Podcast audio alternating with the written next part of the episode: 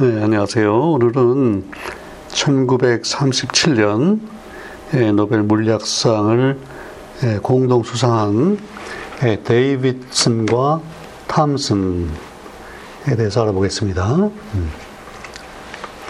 아, 이분들은 이제 그 전자, 전자라고 하는 입자가 파동성을 띈다고 하는 아주 그 기본적인 이제 물리적인 법칙을 예, 증명한 걸로 상을 받았는데 예, 이 데이비스는 미국 사람이고요. 탐스는 예, 영국 사람이에요. 이 탐스는 이제 지오지 패젯 탐슨인데 이분이 이제 아버지가 그 전자 발견으로 유명한 J.J. 탐슨이고 이제 결국 아버지 아들이 상을 받은 또 케이스의 하나가 됐는데 예, 이제 공동 수상이니까 이제 업적을요. For their experimental discovery of the diffraction of electrons by crystals. 그러니까 결정위에서 전자가 회절을 일으킨다고 하는 예, 그 실험적인 발견 이렇게 얘기했는데 예, 그러면 우리가 결정위에서 뭐가 회절된다 그럴 때는 일단 그 X선이 회절되는 게 중요하잖아요. 예, 그걸로 관련해서 예, 브라그, 라우의 여러 사람이 이제 상을 받았는데 이번에는 예, 엑스레이 같은 이제 빛이죠 복사가 아니고 전자라고 하는 입자가 회전을 일으킨다 거예요. 예, 근데 이제 그게 실험적이라는 것을 거기다 강조한 이유는요. 이미 그 1924년에 드브로이가 이론적으로 이런 입자도 파동성을 가진다는 걸 이제 제시했잖아요. 아, 그러니까 그거를 실험적으로 이제 확인한 셈이 됐는데, 근데 이 두 사람의 그, 예, 그 발견 그 과정이 조금 예, 달라요. 제가 볼 텐데. 예, 데이비슨은 이제 first name이 클린턴이에요. 클린턴 데이비슨이고 1881년생이고 1958년에 돌아갔는데 그러니까 상을 받을 때가 56세였고, 예. 이분은 그 미국의 중부 일리노이주에 있는 블루밍턴에서 태어났고요. 우리가 그 미국 블루, 밍턴 하면은 이제 인디애나에 있는 블루밍턴을 이제 우리가 아는데 이분은 일리노이의 블루밍턴이고 예, 돌아갈 때는 버지니아에 있는 샬롯스빌이라고 예, 그 버지니아 대학이 있는 이제 도시인데 거기서 예, 돌아갔습니다. 자, 일리노이에서 태어나서 이제 자라고 그 대학을 들어갈 때 그 일리노이에 있는 그 중부에서 아주 그 당시 이제 막 뜨는 이제, 이제 시카고 대학을 들어갔는데 갔더니 거기에 지금 예, 그 저 밀리칸 로버트 밀리칸이 예, 이제 그 전자의 전하를 측정한 걸로 유명하잖아요. 그분이 거기에 교수로 있었고, 예, 그 다음에 왜, 광속 일정하다는 것을 예, 측정했던, 음, 예, 이런 이제 유명한 교수로 있는데, 근데 학부, 1902년에, 그러니까 21살에 대학을 들어갔는데, 그 학부를 졸업하기 전에요. 1905년에, 그 3, 3학년인데, 그때 그 유명한 밀리칸 교수가 이제 아주 강력하게 추천을 해서 그 동부에 있는 그 프린스턴 대학에 가서 물리학 강사가 됐어요. 그러니까 지금 학부 졸업장이 없는데 그, 그 유명한 프린스턴 대학에 가서 지금 물리 강사를 하는 거예요. 그러면 학부는 또 졸업을 해야 될 테고 그래서 이제 여름방학 때뭐 틈틈이 와서 강의도 듣고 또 학부 졸업하기 위한 무슨 이제 연구를 한다든지 그런 이제 조건이 있을 텐데 그런 걸 다 맞춰가지고요. 그 학부 졸업을 1908년에 해요. 그러니까 결국 6년 동안 결국 학부를 다닌 셈이 됐는데, 예, 그 3년은 제대로 댕겼고, 3년은 이제 프린스턴 강사하면서 겨우겨우 해서 이제 예, 시카고 대학에서 학부를 졸업했는데, 야, 그러니까 참 아주 특이한 경우죠. 어떻게 뭐 석사학위도 있다면 몰라도 학사학위도 없는데 오죽하면은 오죽 우수했길래 이 밀리컨이 추천해가지고 프린스턴 대학 강사를 했단 말이에요. 음. 이제 그러고 나서 프린스턴에 이제 가봤더니 거기에 그 오원 리처슨, 리처의 그 열전자, 터멀 일렉트론 발견해서 그 노벨상을 받았던 그, 또 탐슨의 제자였던 이 리처슨이 있는 거예요. 그래서 이제 이분을 지도 교수로 해가지고 또 역시 강의를 주로 하면서 또 틈틈이 연구를 하고 그래서 3년 만에 또 프린스턴에서 이제 박사학위를 받았어요. 그리고 그 해에 박사 받으면서 이 지도 교수였던 리처드슨의 여동생하고 이제 결혼도 하고 그러니까 정말 이 데이비슨이 여러모로 참 특출한 사람인데 그리고 이제 박사학위 받으면서 그 피츠버그에 있는 Carnegie Institute of Technology 카네기 공대 거기 조교수가 됐어요. 이 학교가 나중에 이제 그, 예, 그 뱅킹으로 유명한 멜론 멜론하고 합해가지고 예, 지금은 카네기 멜론 대학이 됐는데 예, 이제 거기 조교수가 됐고요. 그래서 이제 몇 년 동안 교수 생활을 하다가 1917년이 돼서 그 일단 휴직을 해요. 근데 이제 17년이니까 벌써 1차 대전이 발발해가지고 한참 전쟁 중인데 그러니까 이제 유능한 이제 이런 과학자들은 당장 전쟁에 관련된 연구를 이제 해야 된단 말이죠. 그래서 연구를 하게 된 게 어디냐면 그 뉴욕시, 뉴욕시의 중심가에 그 Western Electric Company라고 있는데 어, 이게 뭐냐면 그 이제 알렉산더 그레이엄 벨이 전화를 예, 발명하잖아요. 그래서 이제 통신 회사를 차리고 거기에 이제 그 말하자면 연구 부서예요. 연구를 하는 별도의 회사를 이제 만들었는데 그게 바로 Western Electric Company고 거기서 이제 연구를 하는 거예요. 그 전쟁에 관련된 연구를 하고. 근데 이 Western Electric Company가 나중에 이제 전부 아주 확장이 되면서 그 2차 대전 나기 이제 얼마 전에 이게 이제 뉴욕시가 너무 좁아서 안 되겠다 해가지고 그 뉴저지주로 가서 이번에 그 벨 연구소, 벨 텔리폰 레버토리라고 지금도 우리가 벨랩, 벨랩 그러는데 거기서 엄청나게 저, 저 중요한 연구들이 이루어졌는데 이제 거기를 간 거예요. 음, 네. 그 연구를 하는데 그러다가 이제 1차 대전이 끝났어요. 끝나면서 그, 그 카네기로 돌아갈 건가 고민을 좀 했는데 근데 그 대학 교수를 하다 보니까 너무 이제 강의가 많고 그래서 이 뭐 제대로 연구하기가 힘들어요. 그래서 그 Western Electric에 이제 그 위에 예, 그 보스하고 좀 이제 상의를 해가지고 그 자유롭게 자유롭게 연구하게 할 수 있게 해주겠다는 이제 약속을 받고요. 예, 이제 Western Electric에 아주 그 예, 정규 정규직 그러니까 permanent position 적어요.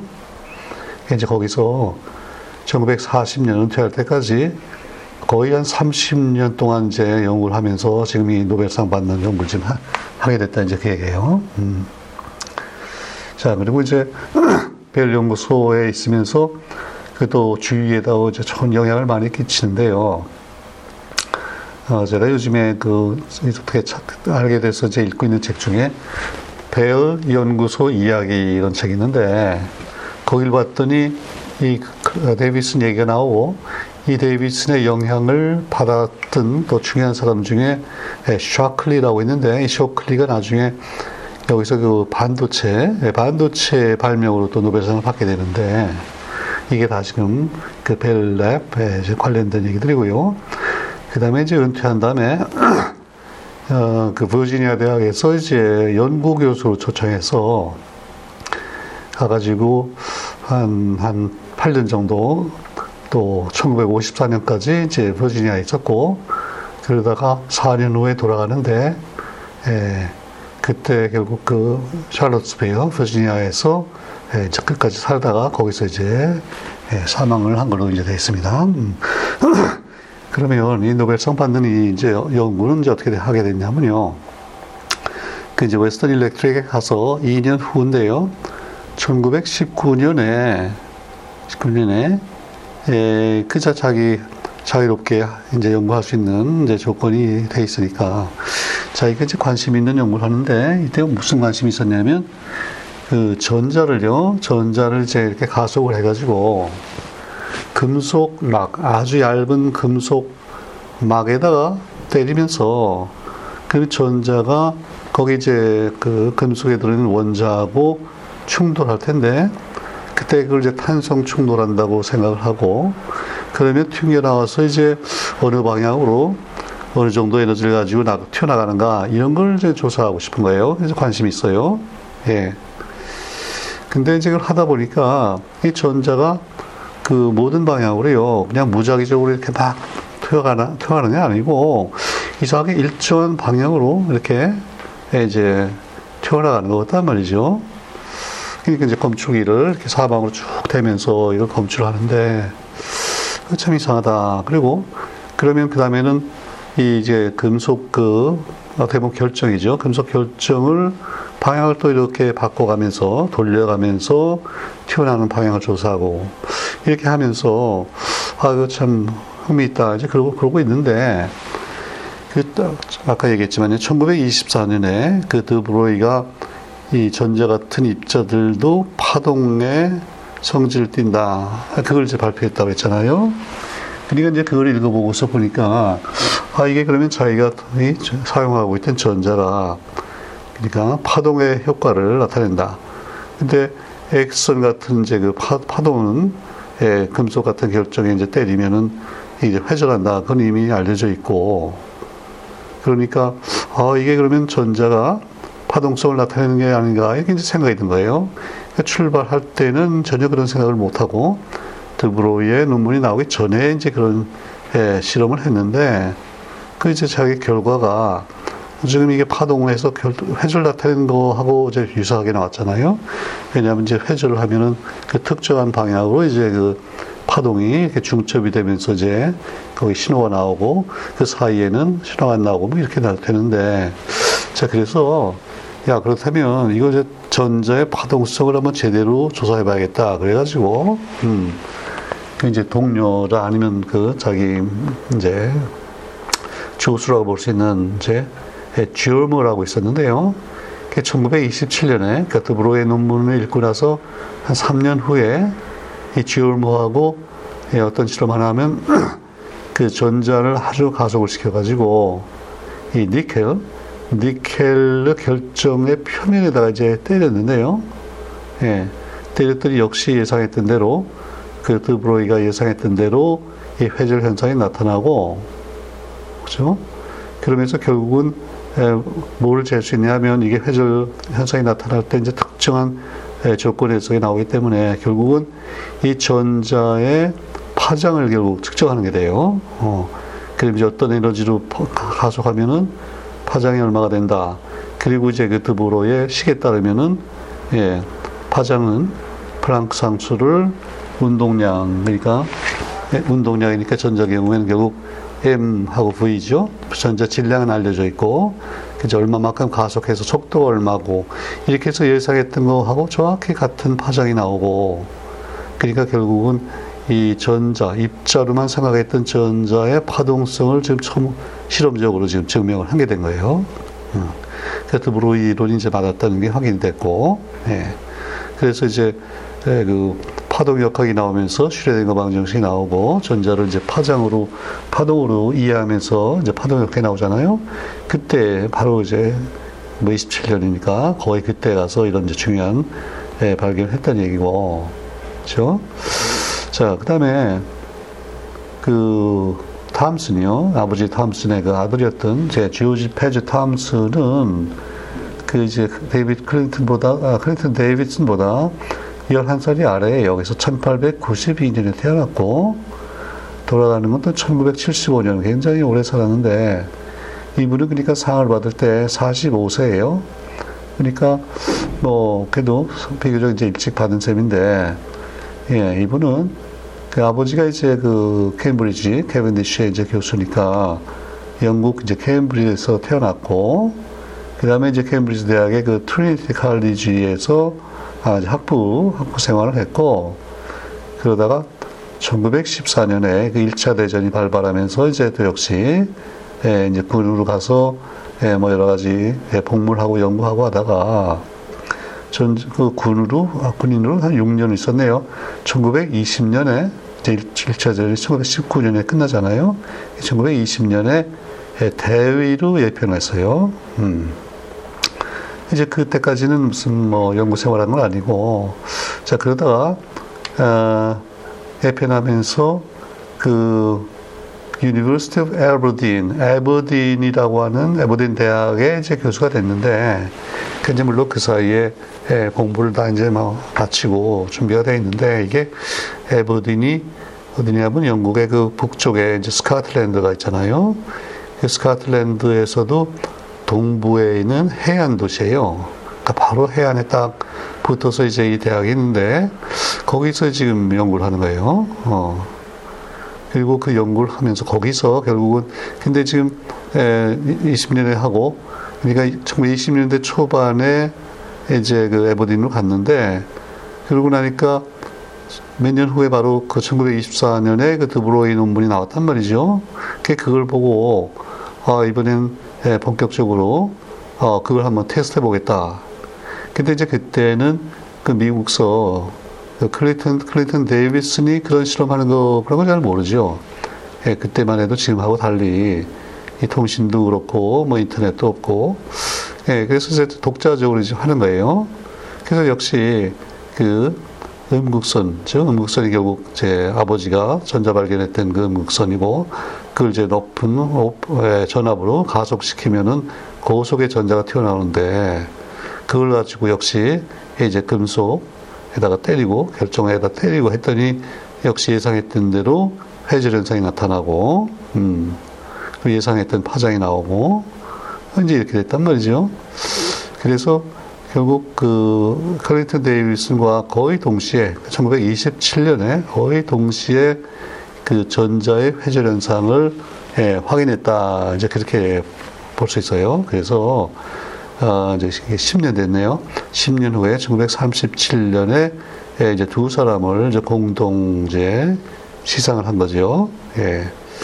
그러니까 그 데이비스는 이 그 논문을 드브로의 논문을 이제 읽기 전에 자기 나름으로 무슨 충돌 실험을 하다가 예, 그런 이제 해절에 해당하는 그런 현상을 봤고 논문을 읽고 나서는 이제 제대로 다시 한번 테스트해서 정확히 이제 실험을 해가지고 확인을 한 거고 이 이저 지오지 탐스는 그 논문을 먼저 알고 그걸 이제 전자를 통해서 확인하고 근데 어쨌든 둘 다 결국 같은 일을 한 셈이고 그래서 이제 상을 받게 됐는데 어 이제 그 탐슨이요 그 실험을 잘 하고 나서 1929년하고 30년 사이에 그 영, 미국의 그 코넬 대학 강사로 가요.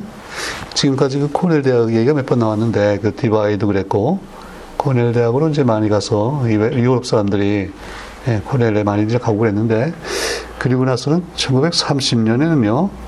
예, 다시 이제 영국으로 돌아와서 런던에 있는 Imperial College London 그러니까 뭐 제국대학이죠 말하자면 제국대학의 이제 교수가 됐고 예, 1952년까지 한 22년 동안은 이제 거기에 교수로 있었고 그러니까 이제 37년에 노벨상을 받을 때는 이분이 그 임페리얼 칼리지에 이제 교수로 있던 거예요.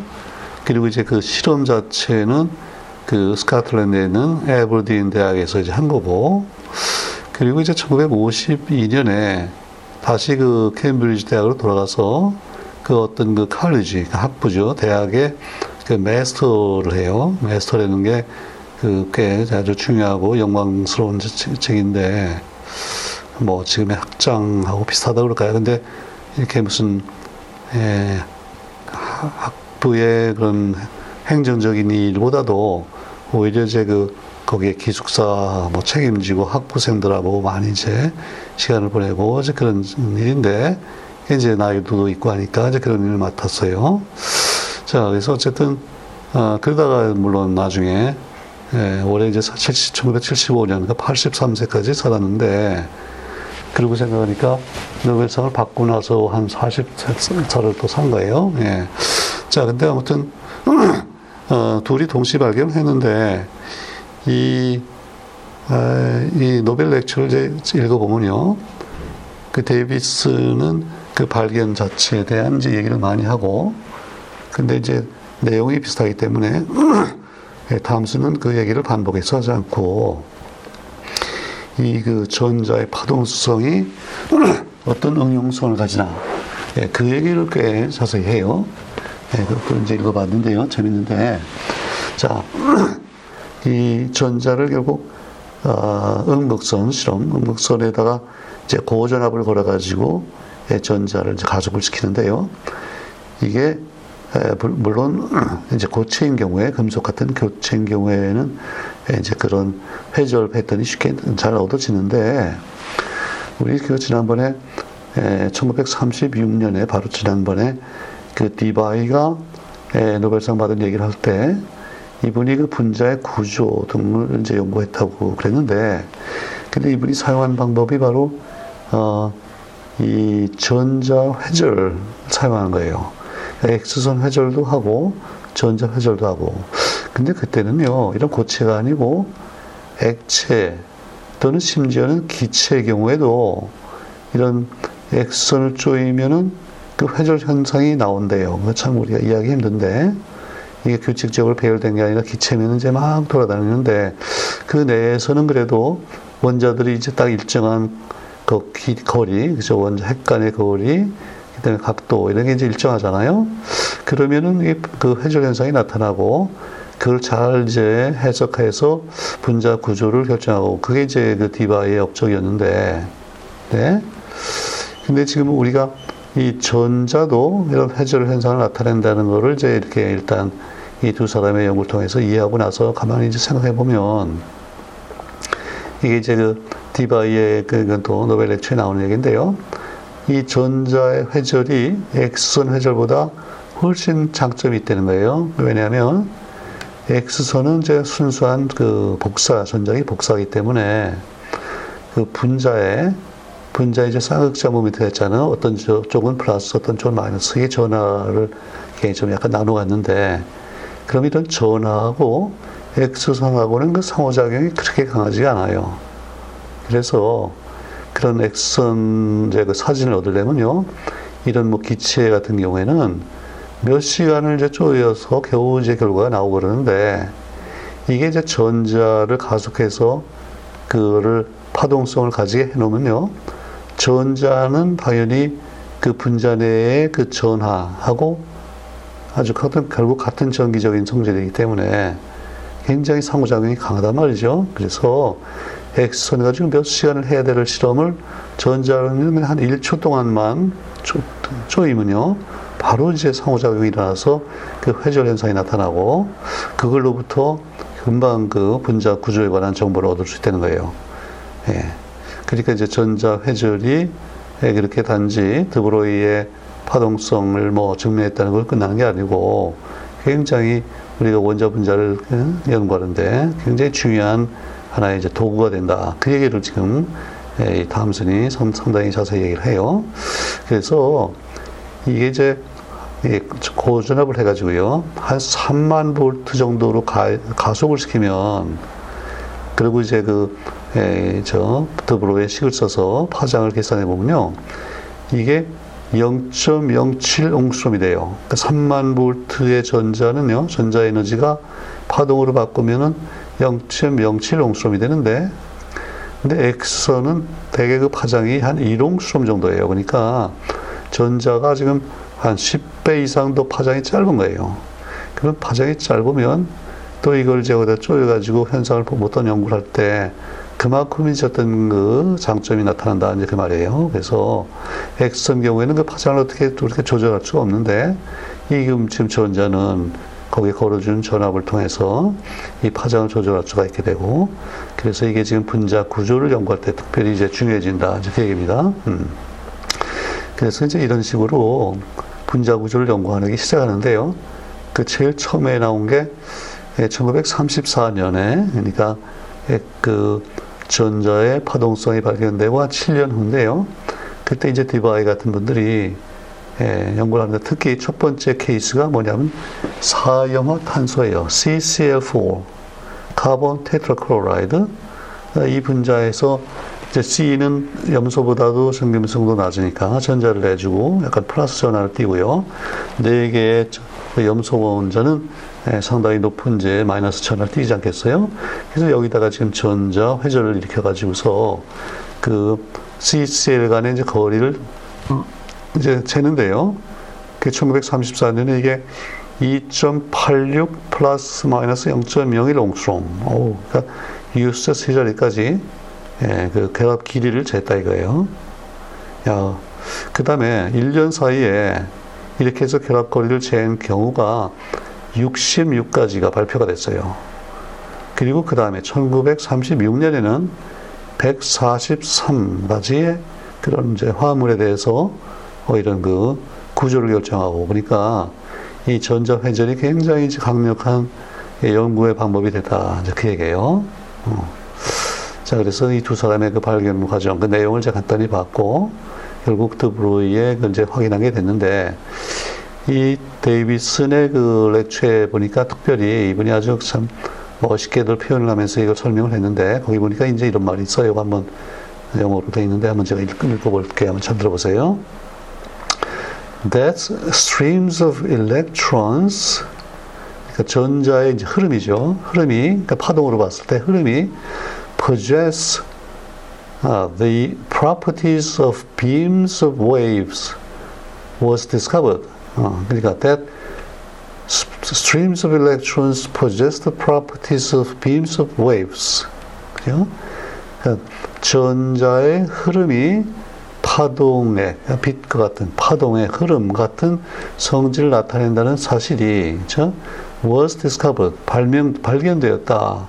Early in 1927, 1927년 초에 이제 발견이 됐는데 in a large industrial laboratory in the midst of a great city 아주 대도시의 중부 중심에서 이게 뉴욕이죠. 세계에서 가장 큰 뉴욕, 일단 대도시의 더구나 시 한복판에 있는 아주 큰, 상당히 큰 이 industrial laboratory, 그 어떤 기업이죠. 산업 그 연구소에서, 그러니까 이게 바로 Western Electric 그 Company, 거기에 제 연구소에서 발견됐고, 그 다음에, and, 이거는 자기, 바로 자기 얘기하는 거고요.